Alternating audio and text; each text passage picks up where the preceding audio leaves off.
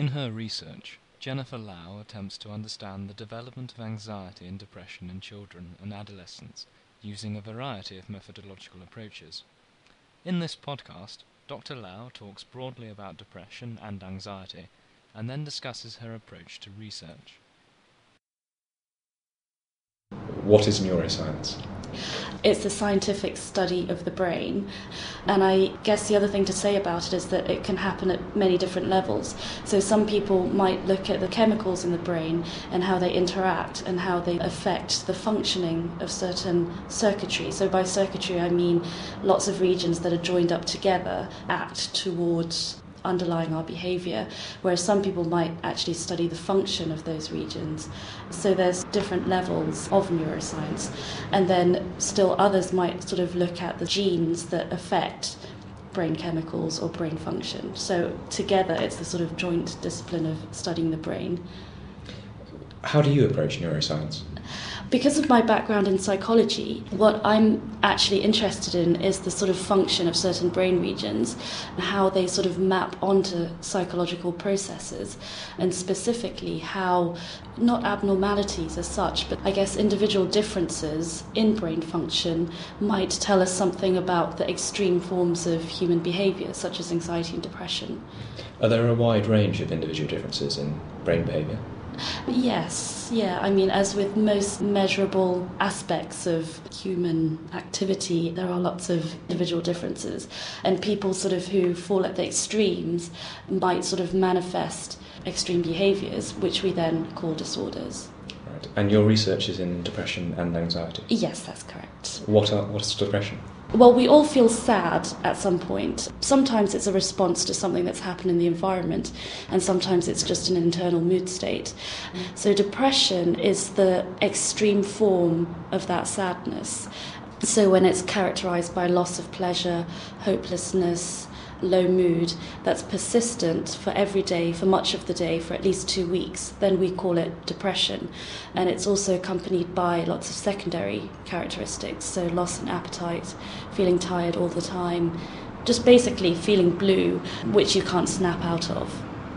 It sounds very subjective. Yes, I mean, one of the things about depression is that it has to be characterized by those two things, which are loss of pleasure, anhedonia, and low mood, dysphoria. And both of those two things rely on a sort of subjective appraisal of your mood state.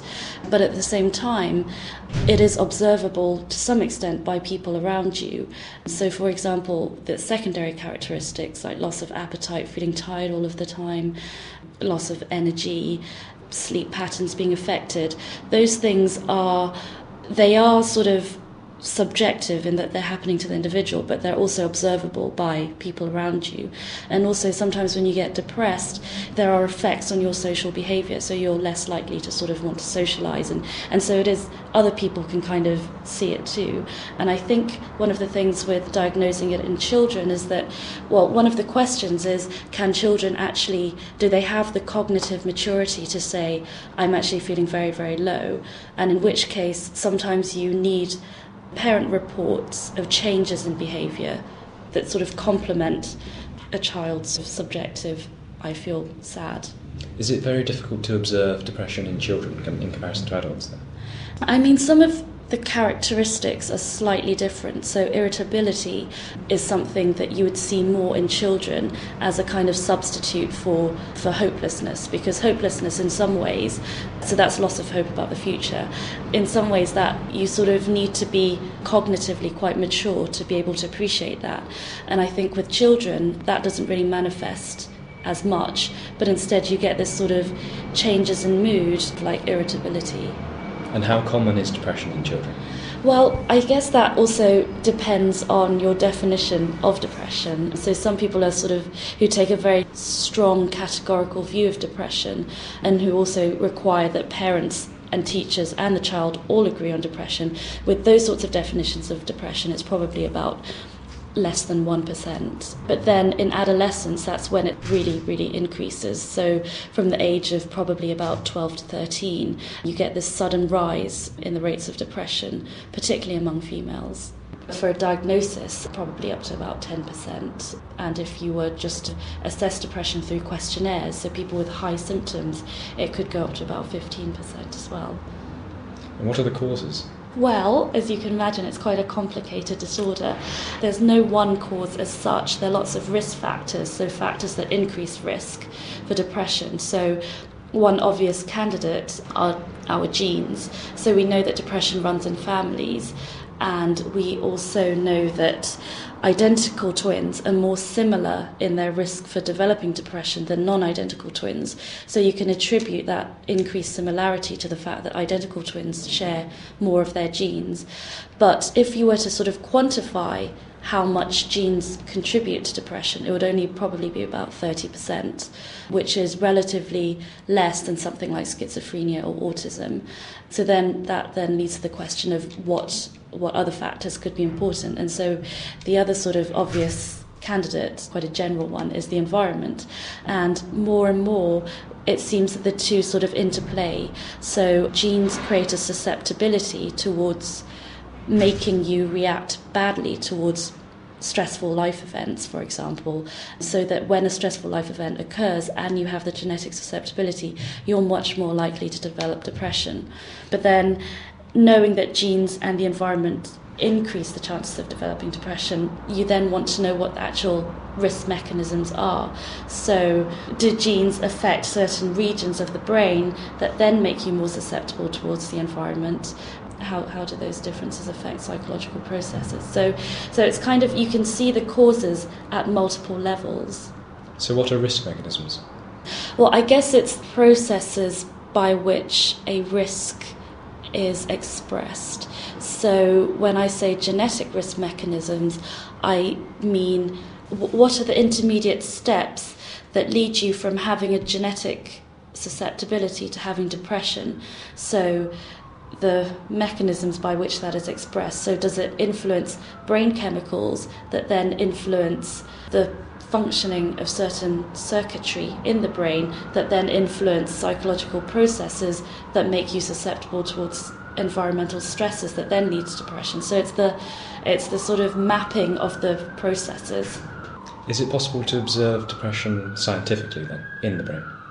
No, not really. What you can say is you can take a group of depressed individuals and you can take a group of non depressed individuals and you can give them a task, a task that you think will tap into differences between them. So, for example, showing them angry faces or fearful faces or sad faces, and then you can sort of see how the brain responds towards those in particular regions that we know are involved in emotions, and then you can say that for one group there might be greater activity or less activity, but that isn't predictive of depression as such.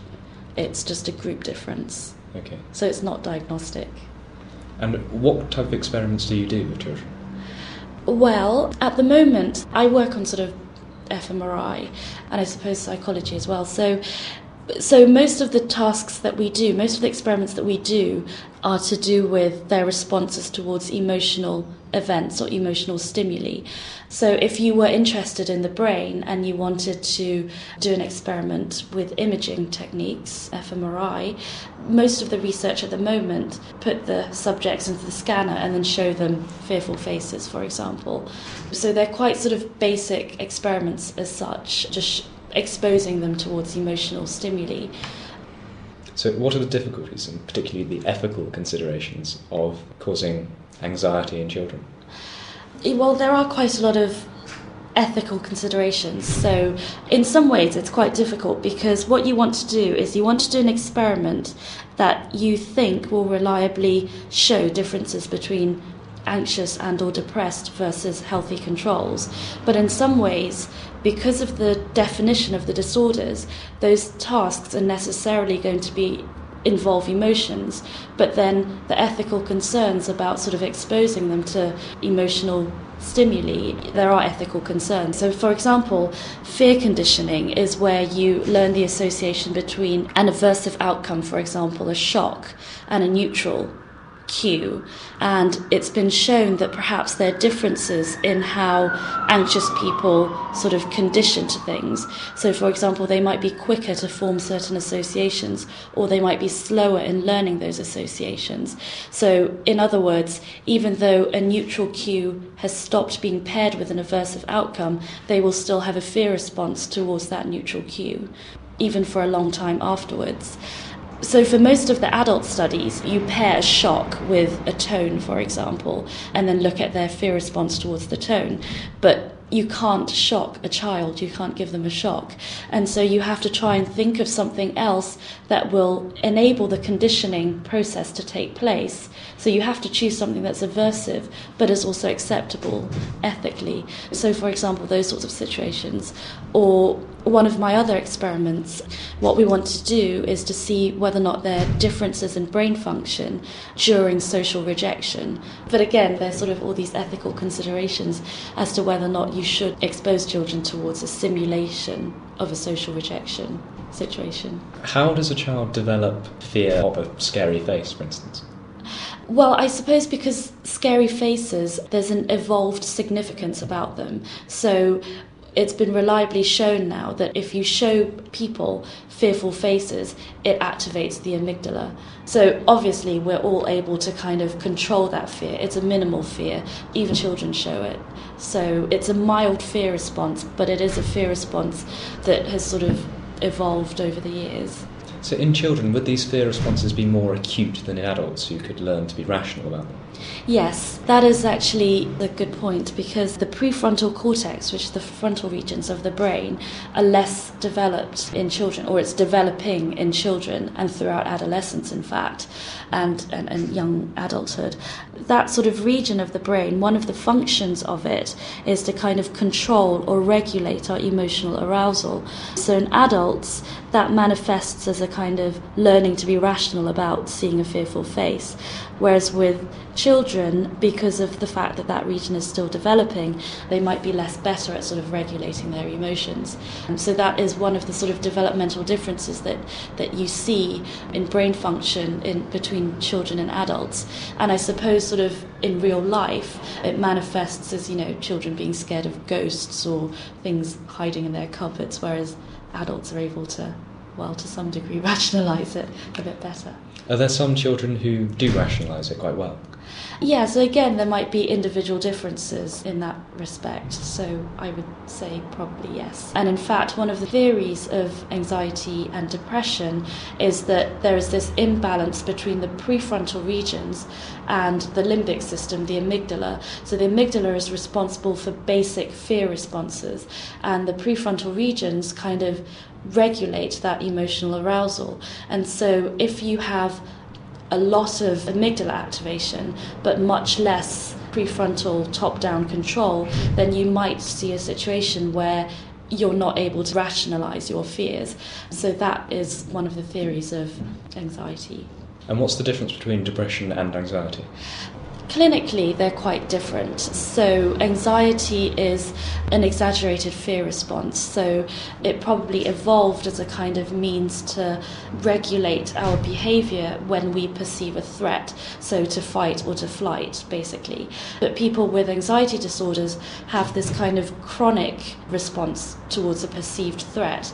So, they have these fear responses even though there might not be a threat there so even in the presence of safety. So it's things like worrying all the time, their physiological symptoms, so feeling shaky, feeling dizzy, panic attacks, panic symptoms, but they're also cognitive symptoms as well, so worrying about it, feeling agitated, tense.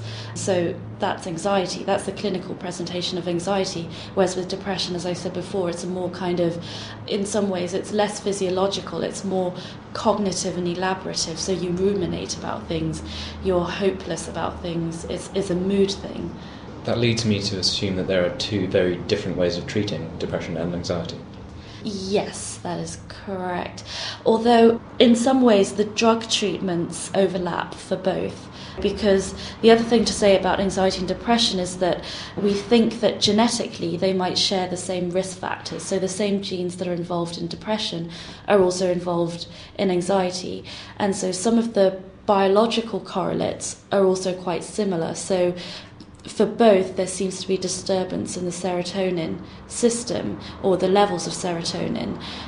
So, in that respect, the drug treatments do sort of overlap across the two.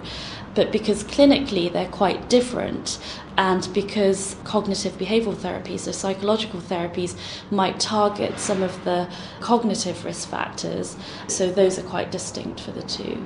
Can you have purely physical causes of anxiety or depression? Yeah, so you, there are definitely differences in circulating brain chemicals between anxious individuals and depressed individuals versus healthy individuals. But, and I suppose you could say those are physical, but they kind of translate on a psychological level too. So they might make you more reactive towards stressful things in the environment. So, is it possible to train oneself to be less anxious? In some ways, there is growing evidence now that we can sort of alter some of the biases that are involved in anxiety. So, for example, one thing about anxiety, one of the cognitive risk factors is that we interpret, or anxious people interpret, ambiguous situations in a more threatening way. And same with depression, too. So, for example, if you're walking down the street and you see two people across the road and they just walk straight past you, anxious or depressed person might be more likely to say, it's because they're blatantly ignoring me, they're being rude, they don't like me. Whereas a healthy individual might say, oh well, they, maybe they just didn't see me, or they're in a you know they're in a rush to get somewhere. So those are sort of cognitive factors or psychological factors that also are associated with anxiety and depression. And there's growing evidence now in adults that you can sort of modify some of those biases. So by exposing people to think in a certain way, so for example, training people to think, well, maybe it's that these people that you saw across the street are actually busy, that you can sort of change those biases that might affect mood state as well. And yeah, so that's a sort of growing area at the moment, but it hasn't really been done with children or adolescents yet. Does your own research inform any of this clinical practice? Indirectly, I suppose it does, yes. I mean, all research does, or we wouldn't really be doing it. So it allows us to understand the risk mechanisms that are involved. And by understanding some of these risk mechanisms, so for example, these interpretation biases, we can sort of try to alter them in psychological therapies. So, in that way, yes. And in terms of the sort of more biological side of my research, so understanding the effect of genes on brain function, I suppose just the fact that understanding that genes are not deterministic, that there's a chain of events that happen, I think it allows us to sort of target these intermediate steps that then informs clinical practice. So one could have an increased genetic susceptibility to depression, but never actually get depressed because there aren't any other factors that cause it. Yes. And also, the other interesting thing is that certain positive aspects of the environment can buffer that genetic susceptibility, or there are studies that seem to suggest that. So, for example, having high social support might kind of decrease the chances of having depression, even though you might have a genetic susceptibility and stressful life events. So, if one has experienced depression or anxiety in the past, are they more likely to experience it again in the future? Um, yeah, so both of those disorders are episodic, so it means that you are likely to have episodes at a future stage, so they recur. Are there techniques that one could employ to limit the possibility of a recurring episode? Yes, so I suppose one of the things about cognitive behavioral therapy is that it tries to target those cognitive factors that are involved in the pathology of anxiety and depression. And by targeting those, it equips you with a resilience for dealing with stress better when they happen again.